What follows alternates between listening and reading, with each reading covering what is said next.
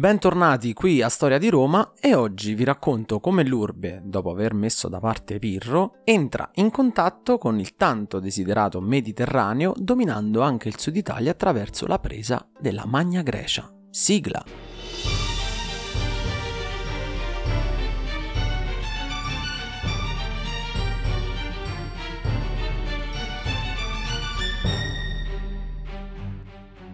Prima di iniziare questo racconto volevo annunciarvi che ho aperto una mia pagina Instagram interamente dedicata a questo podcast dove pubblicherò contenuti diversi sui vari episodi che avete ascoltato.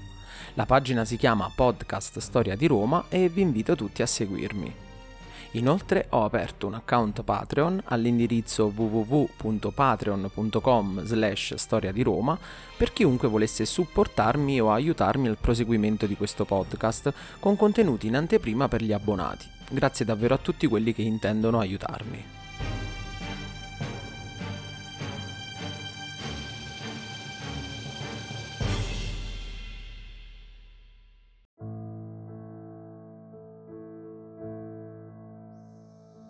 Con la sconfitta di Pirro a Maleventum nel 295 abbiamo visto i romani non avere più davanti a sé un nemico che potesse frapporsi fra loro e la Magna Grecia. Taranto cade giusto tre anni dopo, così che la dominazione romana dal centro Italia arriva fino a tutto il sud della penisola, che non poté far più nulla per fermare la nuova potenza affermata, soltanto le città siciliane, prima fra tutte Siracusa, rimasero indipendenti. Ma prima di andare avanti, diamo uno sguardo alla Magna Grecia e quali erano le principali città su cui Roma allungò le mani. Sappiamo già che furono colonie in suolo italico, fondamentalmente di greci. L'espansione greca iniziò a partire dall'VIII secolo a.C., verso oriente nel Mar Nero e verso occidente nel Mar Mediterraneo, interessando le regioni dell'Italia meridionale, come la Calabria, Sicilia, Puglia, Basilicata e Campania. Qui i coloni greci fondarono un'oasi di progresso, civile e artistico, con città che raggiunsero uno splendore quasi più grande della stessa Grecia. Intrecciarono rapporti di convivenza con le popolazioni locali, gli italici appunto, e diffondendo in tutto il Mediterraneo una nuova civiltà con la loro cultura, tradizione, arte, filosofia, diritto, il loro modo di vivere, i riti e i loro miti. Quanto rimane oggi è solo in parte di quanto fu costruito e ideato dai coloni greci. Il termine Magna Grecia fu coniato o dai greci orientali che rimasero affascinati dalle bellezze e dalla ricchezza dei luoghi o dagli stessi coloni, i greci occidentali che si stabilirono nelle nuove città, che volevano in quel modo dichiarare l'indipendenza dalla madrepatria celebrando le loro terre. Qui nacquero filosofi come Parmenide, Zenone di Elea o gli storici Ippi, Glauco e Lico e il matematico Archimede. Visitarono la Magna Grecia, fra gli altri, Eschilo, Erodoto e Platone, mentre Pitagora si trasferì definitivamente a Crotone fondando la sua famosa scuola. Pare che i coloni greci approdarono nelle coste dell'Italia meridionale per via di una grande carestia Regioni comunque già note per via dei racconti omerici e da resoconti di viaggiatori e commercianti, alla ricerca appunto di territori più fertili dove stabilirsi e per motivi politici, economici, sociali e demografici. Le lotte intestine però e la rivalità tra le colonie stesse porteranno a un progressivo indebolimento delle città magno-greche che furono poi in seguito conquistate dai romani tra la fine del IV e i primi decenni del III secolo. Tralasciando le già discusse e citate colonie greche nate in campagna come Cuma, Pestum, Elea e Neapolis, soffermiamoci ora per lo più su quelle a sud della penisola, che Roma riuscì a far entrare nella sua orbita al termine delle guerre pirriche. In Calabria i coloni greci provenienti dalla città di Calcide fondarono Reggio, Region, la più antica colonia greca fondata in Italia meridionale, di importanza fondamentale per il controllo dello stretto. Nel periodo magno-greco Reggio Calabria espresse un'enorme importanza politica, economica e culturale. Qui nacquero Caronda, uno dei più importanti legislatori dell'antichità, e Ibico, sommo poeta dell'amore. Nell'VIII secolo i coloni greci fondarono una tra le più importanti polis della Magna Grecia che prese il nome di Locri Epizefiri, così definita probabilmente perché fondata dai Locresi, abitanti di un'antica regione della Grecia, e perché esposta allo zefiro, il vento che soffia da ponente. Altra importante colonia calabrese fu Croton, l'attuale Crotone, Fu fondata da coloni greci provenienti dall'Acaia e famosa nell'antichità per il valore dei suoi uomini, come Milone, vincitore di numerose gare olimpiche per la bellezza delle sue donne. In ogni modo, Crotone fu strettamente legata soprattutto alla figura di Pitagora, abbiamo già detto prima, giunto intorno al 535 a.C., e dove fondò la sua scuola con insegnamenti che si diffusero non solo in tutta la Magna Grecia, ma anche in tutta la Grecia.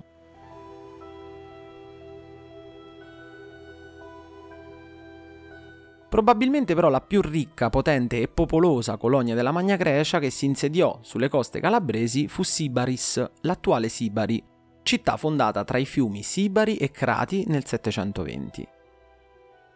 Sibari vantava lusso e ricchezza, diventando presto il tramite tra Oriente e Occidente, intrattenendo rapporti commerciali con Mileto, città dell'Asia Minore.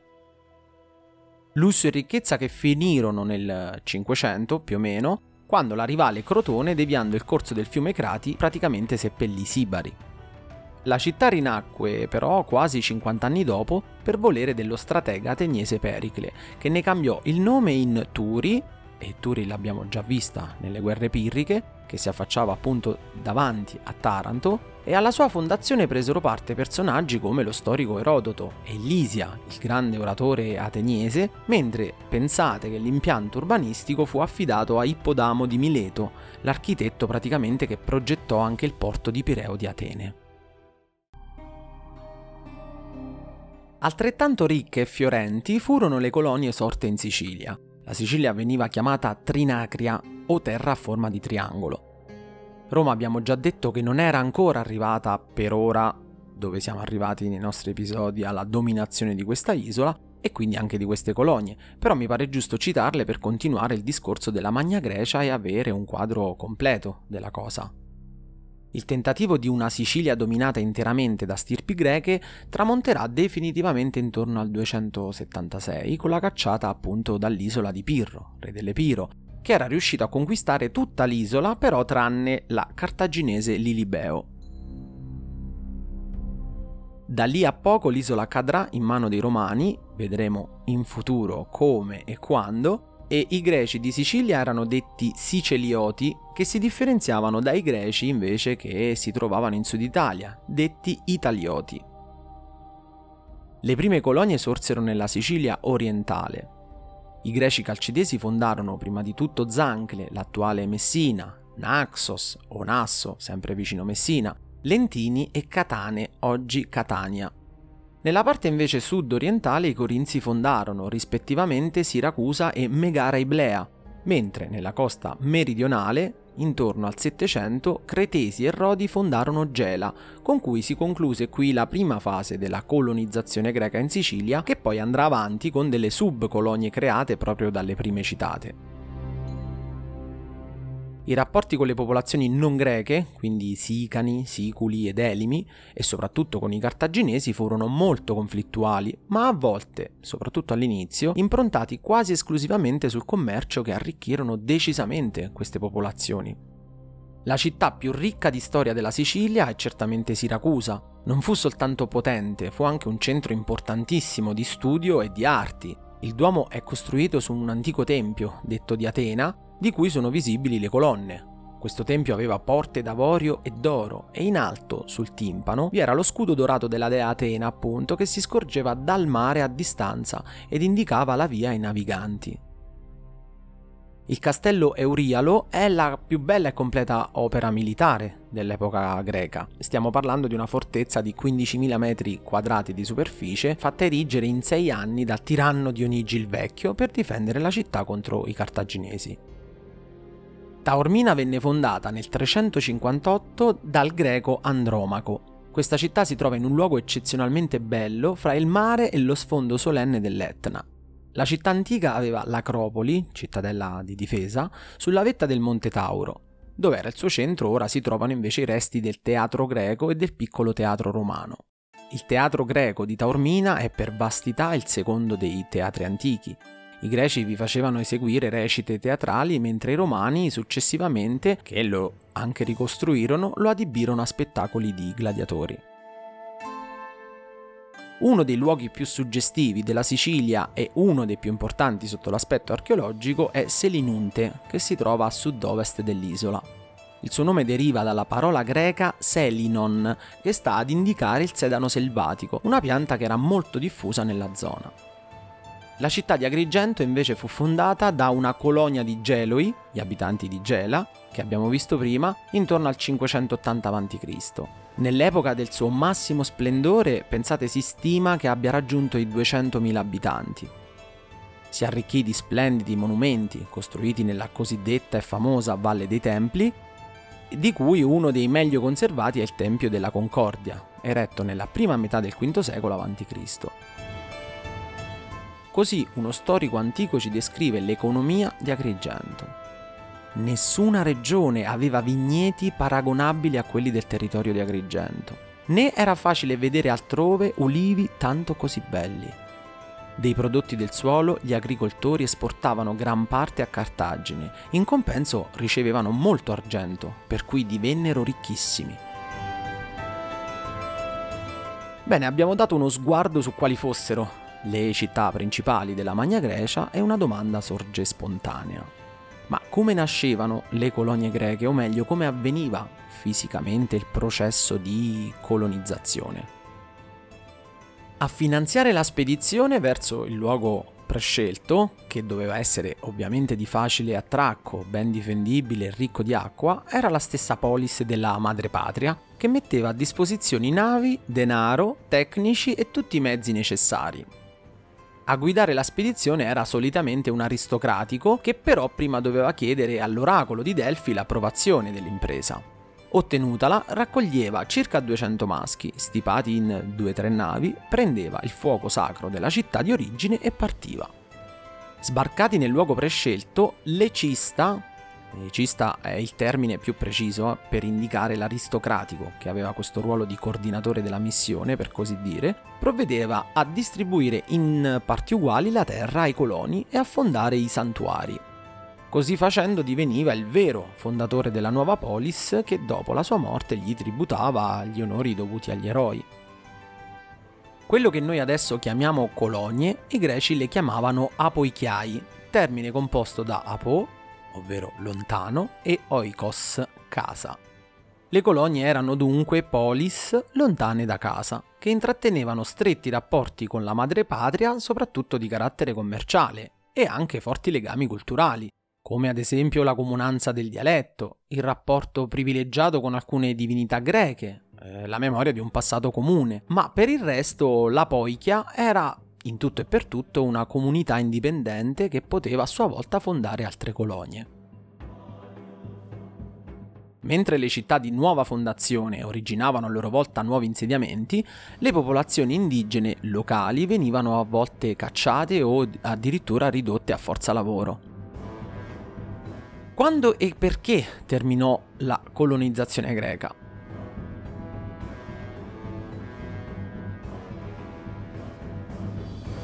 Questa colonizzazione ebbe termine sul finire del VI secolo, quando le contemporanee pressioni dei persiani a Oriente, degli Etruschi in Italia e dei cartaginesi in Sicilia impedirono un'ulteriore espansione delle città greche.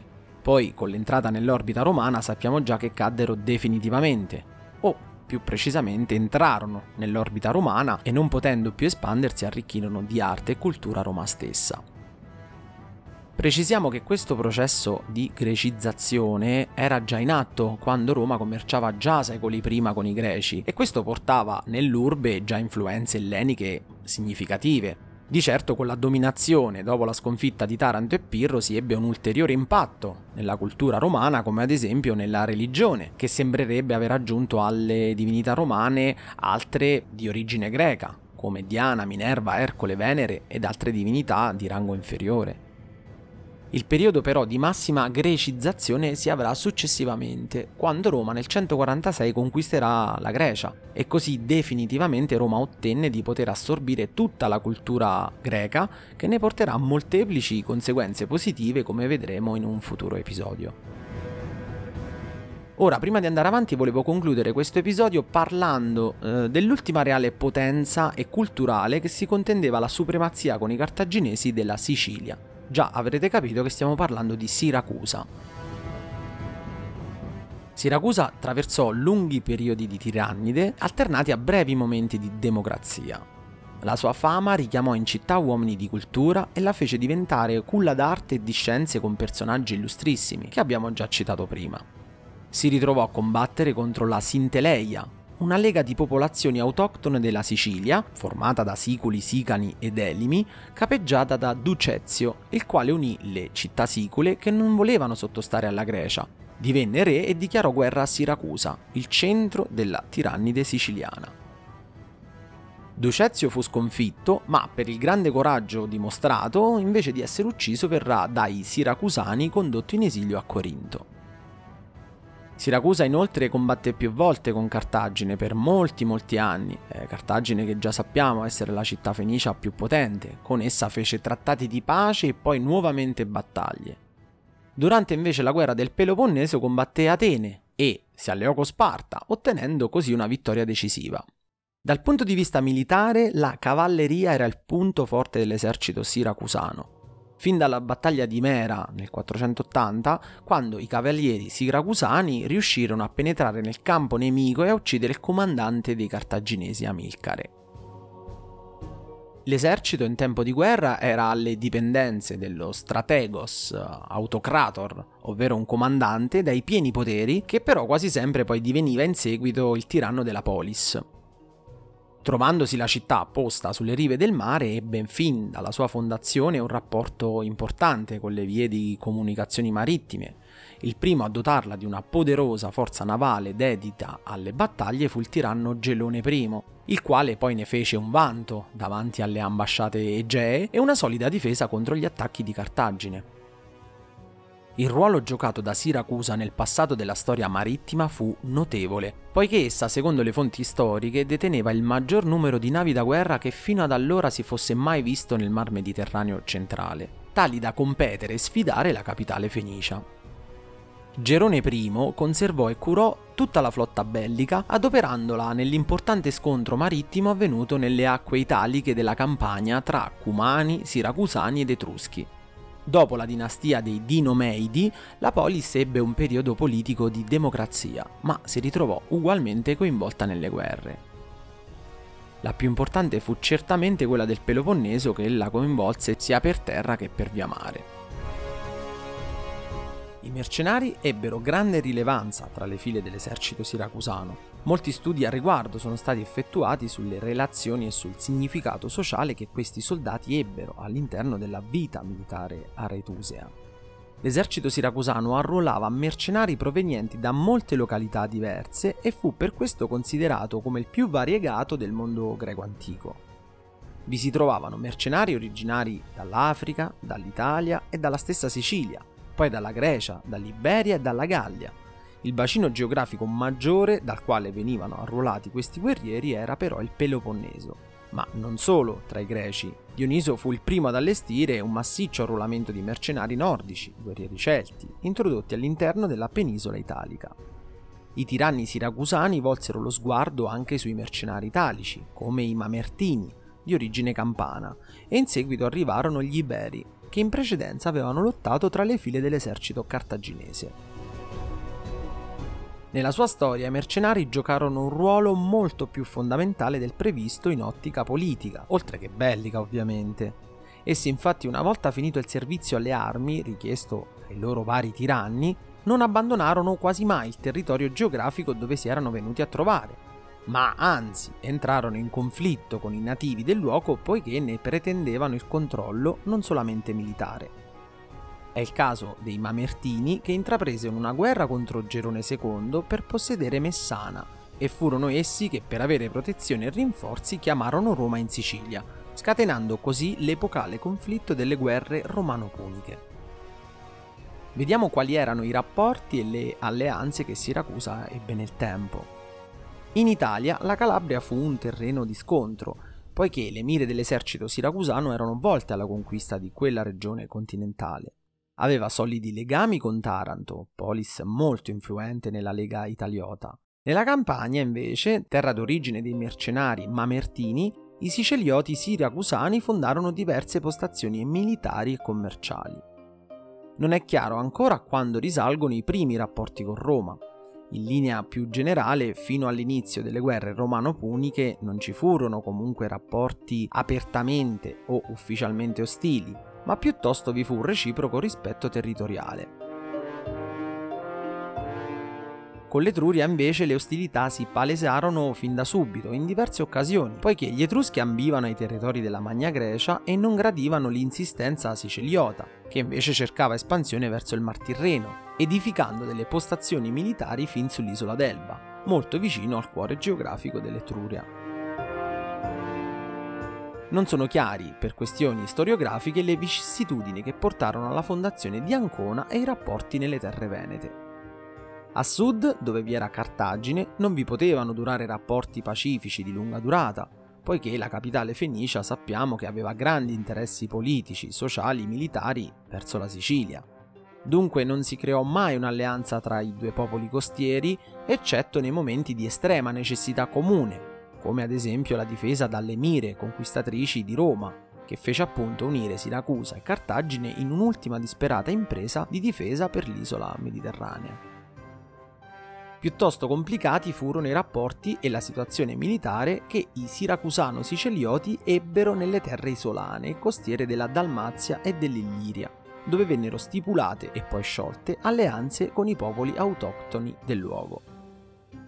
Le alleanze più ufficiali furono fatte con i greci dell'Egeo, Sparta e Atene furono due polis difficili da gestire per la politica siracusana. Inizialmente Sparta creò una solida alleanza militare con i sicelioti, ma quando questi manifestarono mire espansionistiche verso l'oriente del Mediterraneo, allora i rapporti divennero molto più freddi, fino quasi ad essere contrastanti.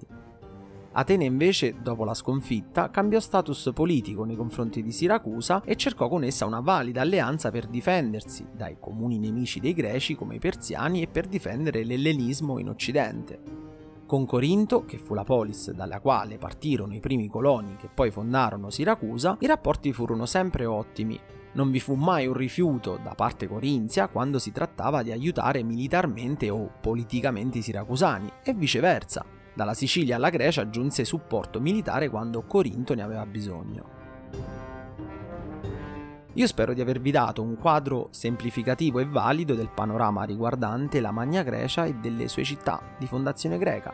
Mi premeva raccontarvi di loro e di Siracusa in particolare perché nei prossimi episodi saranno tra i soggetti attivi alla guerra più grande che la Repubblica Romana dovette affrontare dalla sua nascita, ovvero le guerre puniche contro appunto Cartagine. Io vi ringrazio per l'ascolto, se il podcast vi interessa vi invito a cliccare sul segui che trovate di fianco al nome del podcast. Inoltre potete scrivermi commenti o suggerimenti a storiadiroma.podcast.gmail.com Grazie a tutti e ci vediamo al prossimo episodio.